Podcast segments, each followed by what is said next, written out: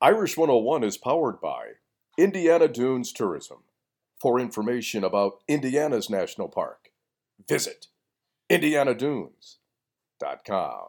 Despite dismantling Pitt 45 to 3, the Fighting Irish of Notre Dame fell one spot to number 4 in this week's AP Top 25 poll as Ohio State takes over number 3 in the poll.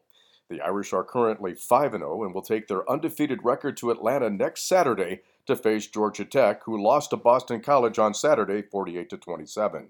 The Yellow Jackets are 2 and 4 on the season. Clemson remains atop of the poll, followed by Alabama and Ohio State. Next comes the Irish, followed by Georgia, Oklahoma State, Cincinnati, Texas A&M, Wisconsin, and Florida. Notre Dame, winners of their past 11 games, are also ranked fourth in the latest coaches poll. That's your Notre Dame update, powered by Indiana Dunes Tourism.